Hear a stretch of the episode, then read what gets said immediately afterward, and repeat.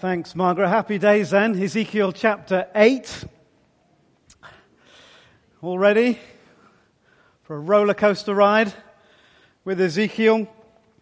All the usual stuff. Hashtag is uh, there. Do tweet away. Although you'll be more cautious about your tweets because they'll seem less palatable uh, this morning as we get into these verses in Ezekiel. But let that tell you something about the willingness we are to speak about some characters of God and our less willingness. Is that right? Less willing. Whatever. We don't want to do the other one as much. So there's some characters about God that we want to promote because we think that if we promote certain characters about God, we'll make him sound appealing. And there are other kind of characteristics about God that we're not so sure about ourselves, so we're not going to uh, promote them unless because they might put people off. Uh, is that the truth though, really? Is it not a revelation of the true God that draws people to Him? Sherry's sure. Thank you. Uh, the, it's a challenge, isn't it? And as we get into these verses of Ezekiel, we'll, we'll face that challenge and we'll feel that tug and catch up on the things that you've missed. If you get to the end of this sermon and you think, oh my word, that was awful, then there are some better sermons, I think, before this one. So you can go and have a look there and uh, be encouraged. This week, snap and you'll see why in a little while's time. Let's pray. Father, would you help us as we get into your word? We believe that all of your word is useful because all of it is inspired and it teaches and corrects and it rebukes and it trains us and we need every part of it. So help us in Jesus' name. Amen. We get then to the very heart of what Ezekiel is all about. The essence of the message that Ezekiel brings to the people is that God is a judge and he will judge his people. That's what lies at this. Strip everything else away. The message of Ezekiel is this. God is a judge and he will judge his people. In fact, when Ezekiel started his ministry, God's judgment had in some way already started. You'll know that Ezekiel should have been living and ministering in Jerusalem, but with others of a particular class as the Babylonians had taken control over that part of their empire, had taken many into exile. Ezekiel was one of those. And there is a sense in which God's judgment is well underway as we begin to look at these verses verses. Israel has been conquered and some are already living in exile in Babylon. But the full force of what God was going to do, the full force of how God was going to judge his people was still yet to come. And as we look at these chapters, um, chapters 7 through to chapter 11, so have Ezekiel open in front of you, chapters 7 through to uh, 11, we see the guts of Ezekiel's prophecy of what will happen to Jerusalem and why it will happen to Jerusalem. And as I said, you might need to hold on to your seats because it's not especially easy reading. But it does teach us something that it is absolutely essential for us to understand about God, otherwise nothing else makes sense. If you don't understand this about God, the cross of Jesus makes no sense. If you don't understand this about God, Jesus' coming makes no sense. If you don't understand this about God, the mission that we're embarked in as a church makes no sense. It is absolutely crucial to our understanding. Are you ready?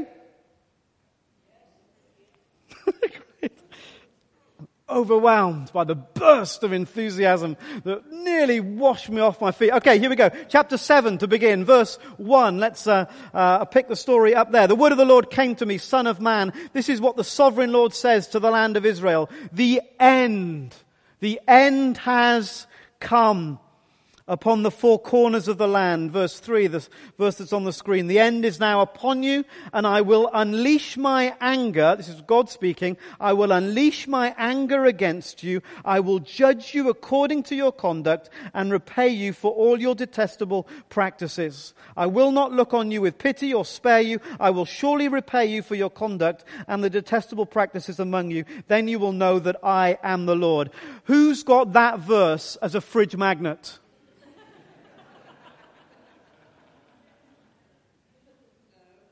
No. It doesn't feature in the top 10 verses. It hasn't been one of your verses of the year, ever. Maybe it will after this morning. This is what the sovereign Lord says, verse 5. Disaster, an unheard of disaster is coming. Verse 6, in case you've missed it. The end has come, the end has come. It has aroused itself against you. It has come. First thing, we all need to understand God's judgment is real. God's judgment is real. The Bible doesn't pull its punches. The Bible doesn't gloss over this. The Bible doesn't fudge it in a way that simply says, well, the Babylonians, they were a big, powerful empire and, uh, and, and poor Jerusalem and Israel didn't stand a chance against such a mighty. No, no, the Bible is very clear that the disaster that is coming, that is going to take place because the Babylonians will literally smash Jerusalem to pieces. Remember the siege, uh, a picture that we had a fortnight ago, is God's doing. I will judge you I will do it, says the Lord. Other parts of the Bible are equally as clear that uh, this kind of judgment is God's doing. Um, this is a, another verse that you'll have on your fridge. Here we go. He brought up against them the king of the Babylonians, who killed their young men with their sword in the sanctuary and spared neither young man nor young woman, old man or aged. God handed, God, God handed all of them over to Nebuchadnezzar. It doesn't say God turned a blind eye. It doesn't say God couldn't stop it. doesn't say God was somehow caught off guard. Uh, God did this. And we've seen that already. We saw that in the image of Ezekiel with that iron pan around that little model of Jerusalem that he built that we read about in chapters 4 and 5 a fortnight ago. It was God that would come against Jerusalem. Now let's be absolutely clear. No one here likes this subject. This is not easy for us to look at, to think about, to get our heads around.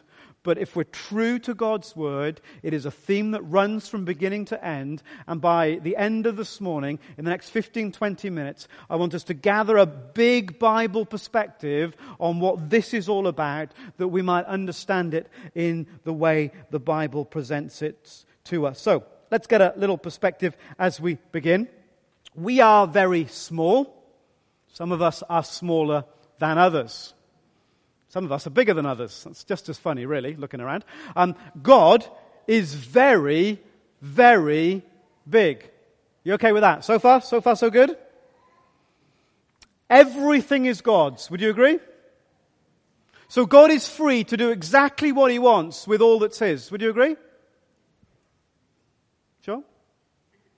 Nothing is yours or mine. Would you agree? Everything is a gift. I didn't create it. You didn't produce it. We were given it. So we would say, I have no right even to take my own life because it's not my life to take. I certainly have no right to take your life because it's not mine to take. Because ultimately your life and mine belongs to God Himself. But what if God chose to take away something that he himself alone had given. Would that be fair? Would that be his right? Would that be okay? It's hard, isn't it?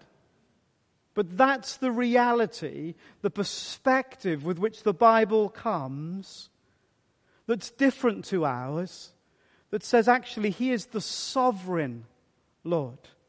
And we see this in verse 1 of uh, chapter uh, 7 there. The word of the Lord, L O R D in capitals, Yahweh, the great God, the great I am, the one who is and always will be. Verse 2, the sovereign Lord. If that's true, if it is all His, if it all came from Him, then God's judgment is His right. If he's sovereign, then it's his right to do with his stuff as he chooses. Agreed?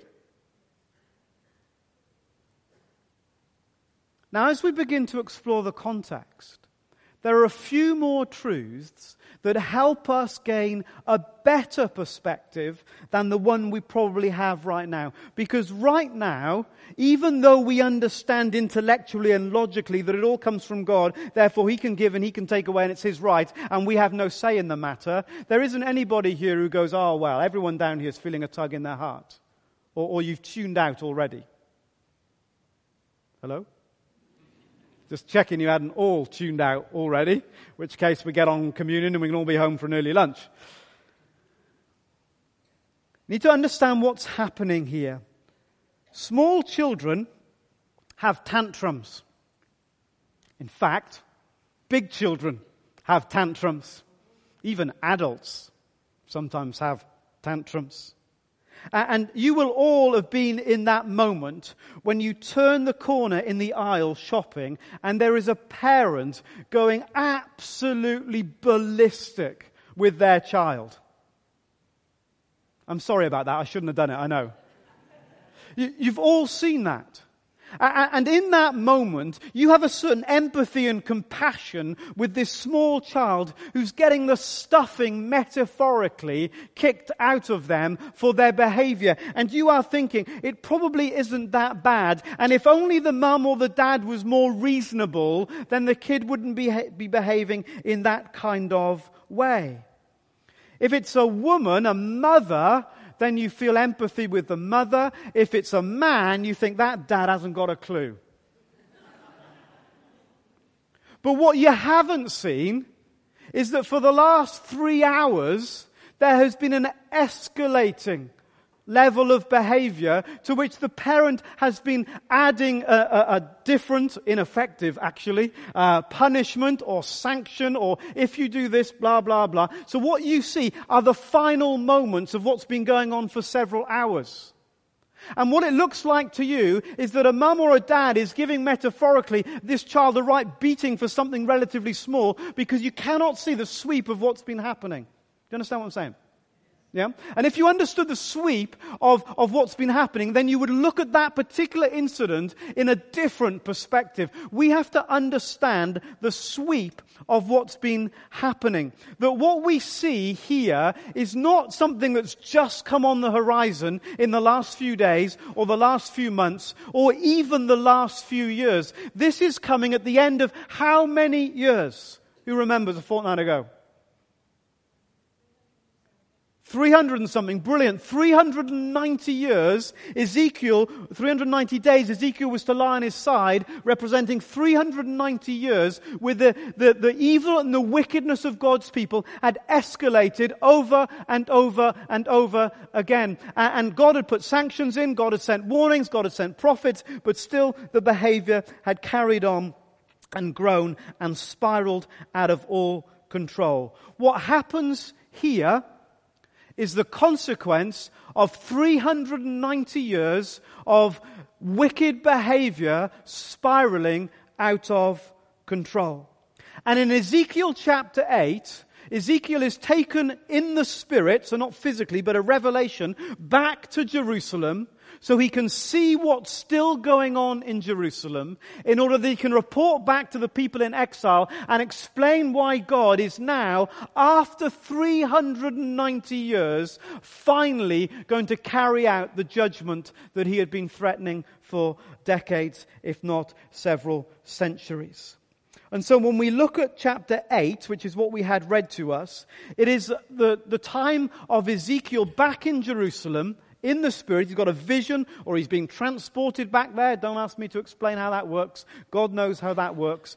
In the Holy Spirit, he's taken back to Jerusalem to see all that's still going on there. And there's all kinds of stuff going on. Have your Bible open, chapter 8. We haven't got time to do this in any detail other than to point out some of the highlights. Verse 5 of chapter 8, the, the idol of jealousy that is where that's inside the temple where God was supposed to live. Inside the temple is an idol to the cult of Baal. It's part of the Asherah cult, the Asherah pole that you'll have heard about in other places, which involved every degraded sexual practice you could mention. Where's that happening? In the temple, like right here, like a, a prostitute sh- shrine right here. That's what Ezekiel sees that's going on in the temple. The temple was surrounded by debauchery and religious prostitution. Verse 7 onwards, another part of the temple, more detestable practices, right behind closed doors in the inner sanctuary where the priests were able to go, in the vestry kind of thing. The priests are in there and they're worshipping the gods of Egypt using seances in order to invoke the Egyptian gods to help defend them against the Babylonians. Where is their trust? Who are they putting their trust in now? Who are they selling their souls to now? Where is their allegiance now? It's all there in these verses. Verse 14, another part of the temple. They're mourning for Tammuz. Tammuz was a, a pagan hero, or pagan heroine, I should say, and uh, it was a cult associated with death there in the place where they should have worshipped life, they were selling their souls to the worship of pagan mythology and bowing down to a dead hero. And so this kind of thing goes on through chapter 8, verse 16. The NIV makes it all posh and pretty because they know that the Bible's going to be read in churches. But literally verse 16 says they raise their backsides as an insult to God. Where is all this happening? This is happening in the temple, in the heart of God's presence. So you get the picture. Sin has spiraled out of control. Was it really that bad? Well, look how the Bible describes it elsewhere, or listen rather to how, or you can look, how the Bible describes it elsewhere. This is a summary of all that had been going on. They forsook all the commands of the Lord their God and made for themselves two idols cast in the shape of calves and an Asherah pole. They bowed down to all the starry hosts and they worshipped Baal. They sacrificed their sons and daughters in the fire. That wasn't unusual in those days for all kinds of pagan religions to, uh, in, to, to, carry out child sacrifice. Where's that now happening? In Jerusalem and in the temple. They sacrificed their sons and daughters in the fire. They practiced divination and sorcery and sold themselves to do evil in the eyes of the Lord, provoking him to anger. Okay, here we go. 390 years, escalating violence, escalating wickedness, escalating evil, to the point that they're sacrificing their own children in fire and openly embracing Satanism and witchcraft. What kind of God wouldn't step in to stop that? What kind of God wouldn't step in to stop all that? You see, God's judgment is reasonable. It's tempting to say, I wish God wouldn't judge. I don't like that side of God. But I don't think we mean it. Imagine a world where evil was allowed to flourish and we knew there would never ever be any check. There would never be anyone holding anyone else to account where evil was allowed to grow unrestrained, to infiltrate, to demolish every residue of God's goodness on the earth. Is that what we would go for? No. So we go for a God who, in the end, will say, Enough is enough. We're glad for God's judgment because it protects us. Because in the end it provides for us. In the end I can sleep with confidence because evil will not win. Thank you. And so God's judgment, far from being something that we, that we need to ignore or, or, or, shove to one side to be embarrassed or awkward about, is something actually to cling to. It's a grace of God that in the end, He says, enough is enough. So we'd agree that God's judgment is required, or this world will destroy itself from the inside out. And so we're around chapter 9 now, if you've still got Ezekiel open in front of you. And there in chapter 9, Ezekiel is given a vision, uh, uh, an illustration of what will happen. And it's a, a, horrific chapter about how the, the Babylonians will come in and they'll smash the, the place to smithereens. And as you read what happens in Ezekiel chapter 9, and you think, oh my word, this is awful. You're right, it's awful. but it's come after 390 years. Because you need to remember that God's judgment, in the end, is very slow. Is very slow. You and I would have gone ballistic long before God. Don't you think? This is not a fly off the handle God. This is not a God who's petulant and moody and, uh, and, and, just flies off at what's going on and says, Right, I'm going to sort them out. This is a God who's full of love and compassion. In fact, the Old Testament, where we think of God as being angry, the Old Testament talks of God as being a God of love and compassion who is slow to anger and abounding in love. 390 years, one generation, that's all, will end up in exile. God is much more patient than we are. And why is God patient? Because He's longing. He's longing for change. God's patience is because He's longing for change. He waited so long, He sent them prophet after prophet, message after message. Occasionally there were glimpses of people that would rise up and live in a godly way, but soon they would be lost in this avalanche of evil that went on decade after decade after decade. The vast majority of people didn't change. And in the end, God meted out what he'd said he would. And it's an awful moment as a parent when you get to that point, isn't it?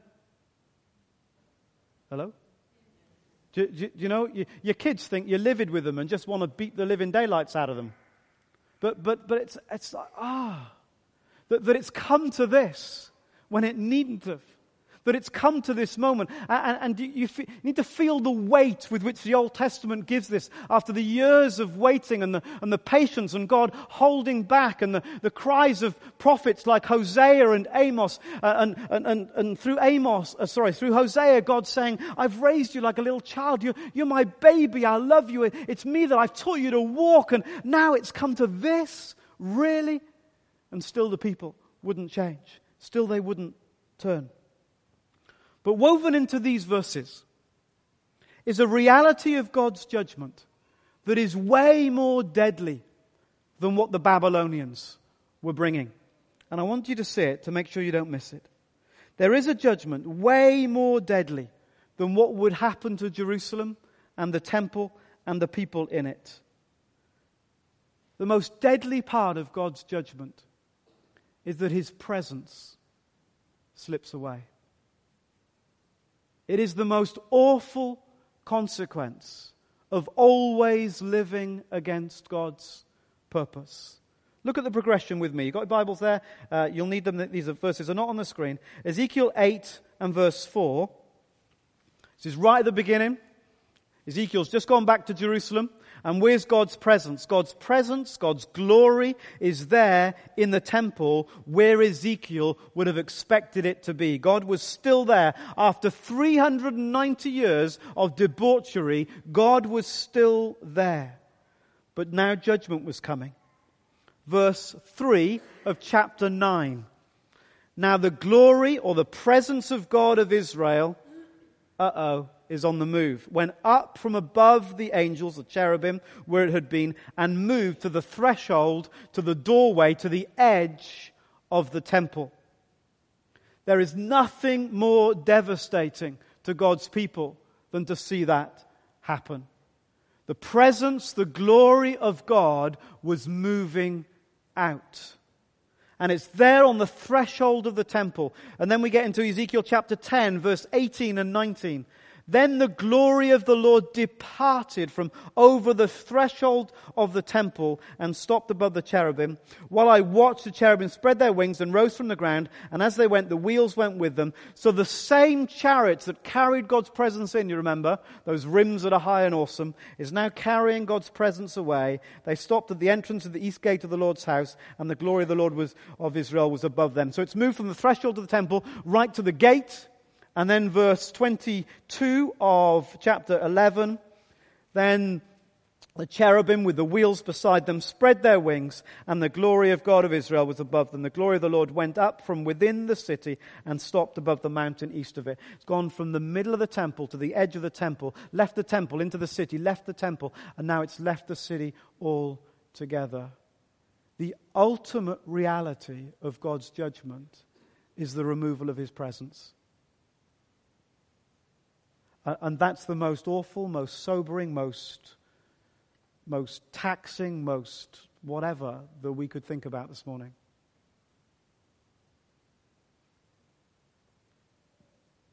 It is the most devastating judgment of all to find ourselves outside of God's presence.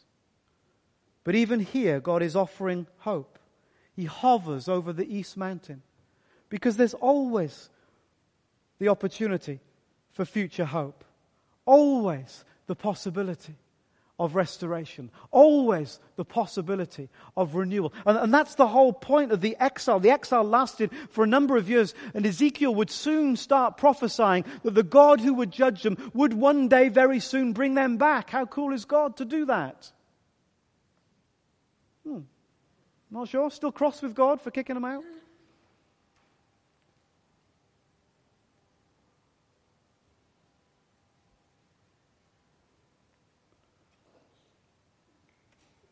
So why, why snap?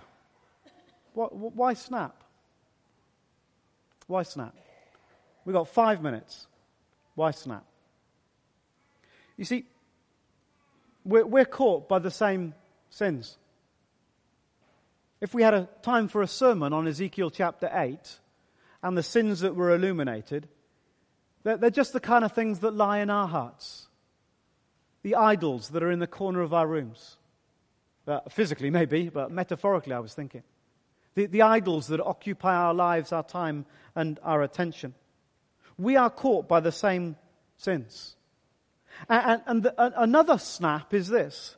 The reason God, in the end, was fierce in his judgment of Jerusalem was that of all the nations, they should have known better, shouldn't they?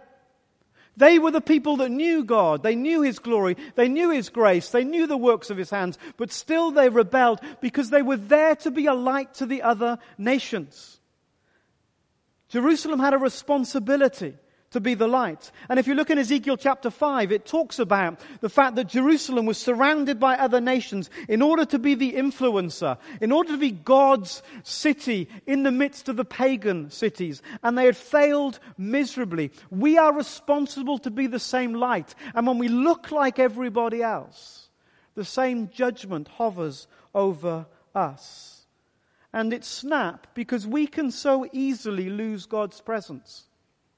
You notice how in those verses God's presence slipped away almost unnoticed. Have you ever gone through a period of your life and you've looked back and you think, crikey, I've lost God's presence? Anyone know what I'm talking about? And, and, and, there was no trumpet blast, there was no fanfare, there was no, woo, I'm, I'm off now. God doesn't work, but just slipped away. And Jesus said the same thing to the churches in Revelation. He says, if you don't sort your act out, if you don't repent, if you don't sort up the mess that's in your lives, the lampstand will be blown out. My presence will just slip away. And it can happen without us hardly noticing. And then some big things, as if those three things aren't big enough.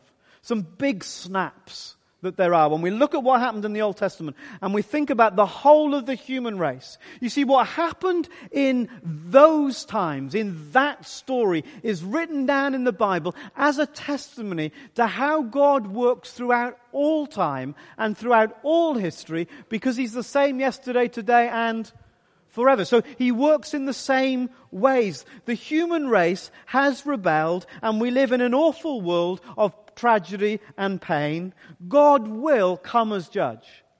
There will be a time when God will say, enough is enough, and his judgment on this world will be real. That's what the rest of the Bible teaches us. All this is evidence, said Paul to the Thessalonians, that God's judgment is right. And this will happen when the Lord Jesus himself is revealed and returns. And when that happens, the Bible says that many will lose his presence. The word the Bible uses to describe that is hell. Hell isn't a place that's made bad. Hell is just a place where God's presence has been withdrawn. It's an awful thing.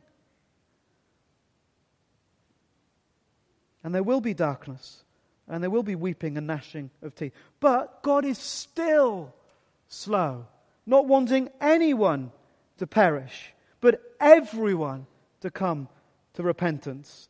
All who turn are rescued.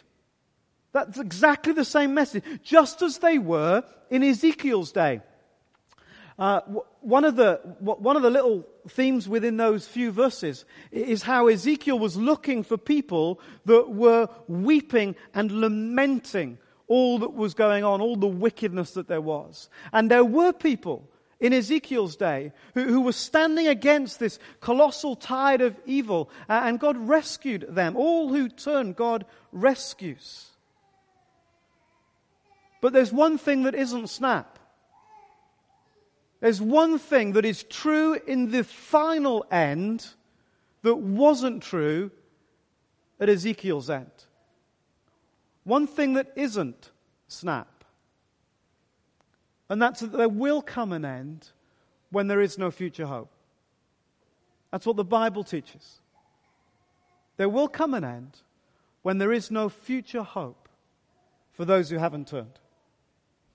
And so, whereas we see God has been so slow and patient for 390 years, with this world, God has been slow and patient for however many thousand years you choose to think the world's existed for. I couldn't care less personally.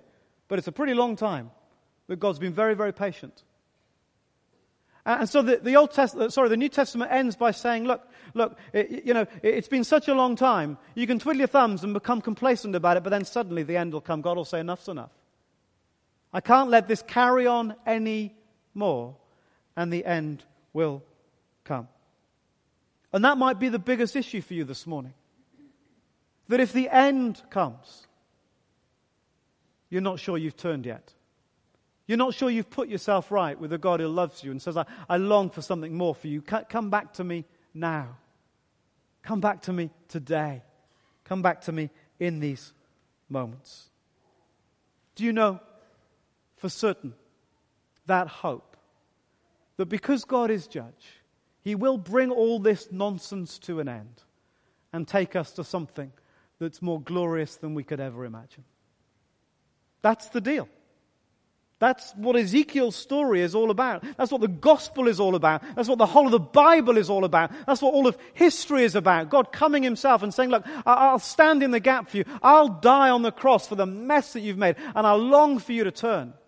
And I'm waiting, just like a parent says, look, I'm going to give you one more chance. I'm going to give you another chance. I'm going to give you another chance. But there comes a day when there is no more chance.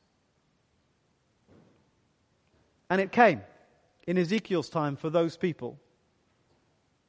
But for those people, there would be another chance, or at least for the next generation. But there will come a time for this world when there is no more second chance.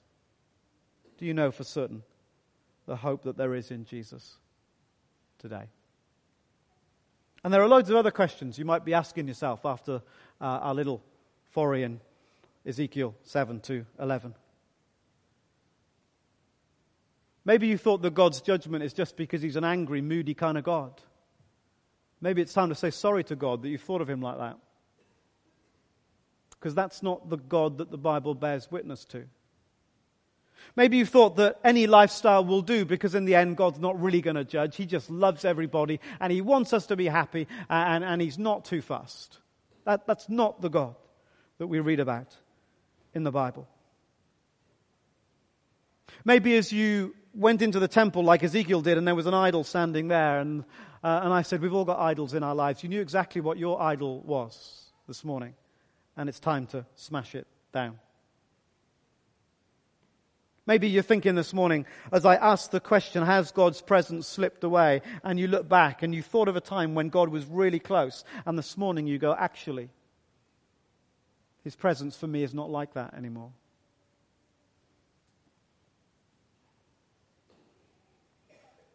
Or maybe when I said that God's placed us, Jerusalem, to be a light to the nations, you thought about where God's placed you. and you weren't quite sure how different you were from those that were around you, and therefore how bright your light really is. There are so many things for us to reflect on in these verses. So, so many things to change our perspective and to refresh and to renew our thinking. But why did God send Ezekiel to them that day? Because he wanted them to understand what he was really like. And what he was really like is that after the judgment, after the punishment, after the, after the mess that they'd created, God would bring them back. And that's the message of Ezekiel in the end that God brings us back when we say, Yeah, I, am going to turn. I, I can't, I, am not, I, I can't live like this anymore. I, I'm going to turn. I'm coming back. And God's there, ready, waiting. Just like he is in the story of the prodigal son, just like he would be in Ezekiel's day. Same God, same story, same idea, same theme God's grace again and again and again and again. Let's stand and sing before the throne of God above. And then we'll share communion together. And in the sharing of communion, we'll have opportunity for us to respond.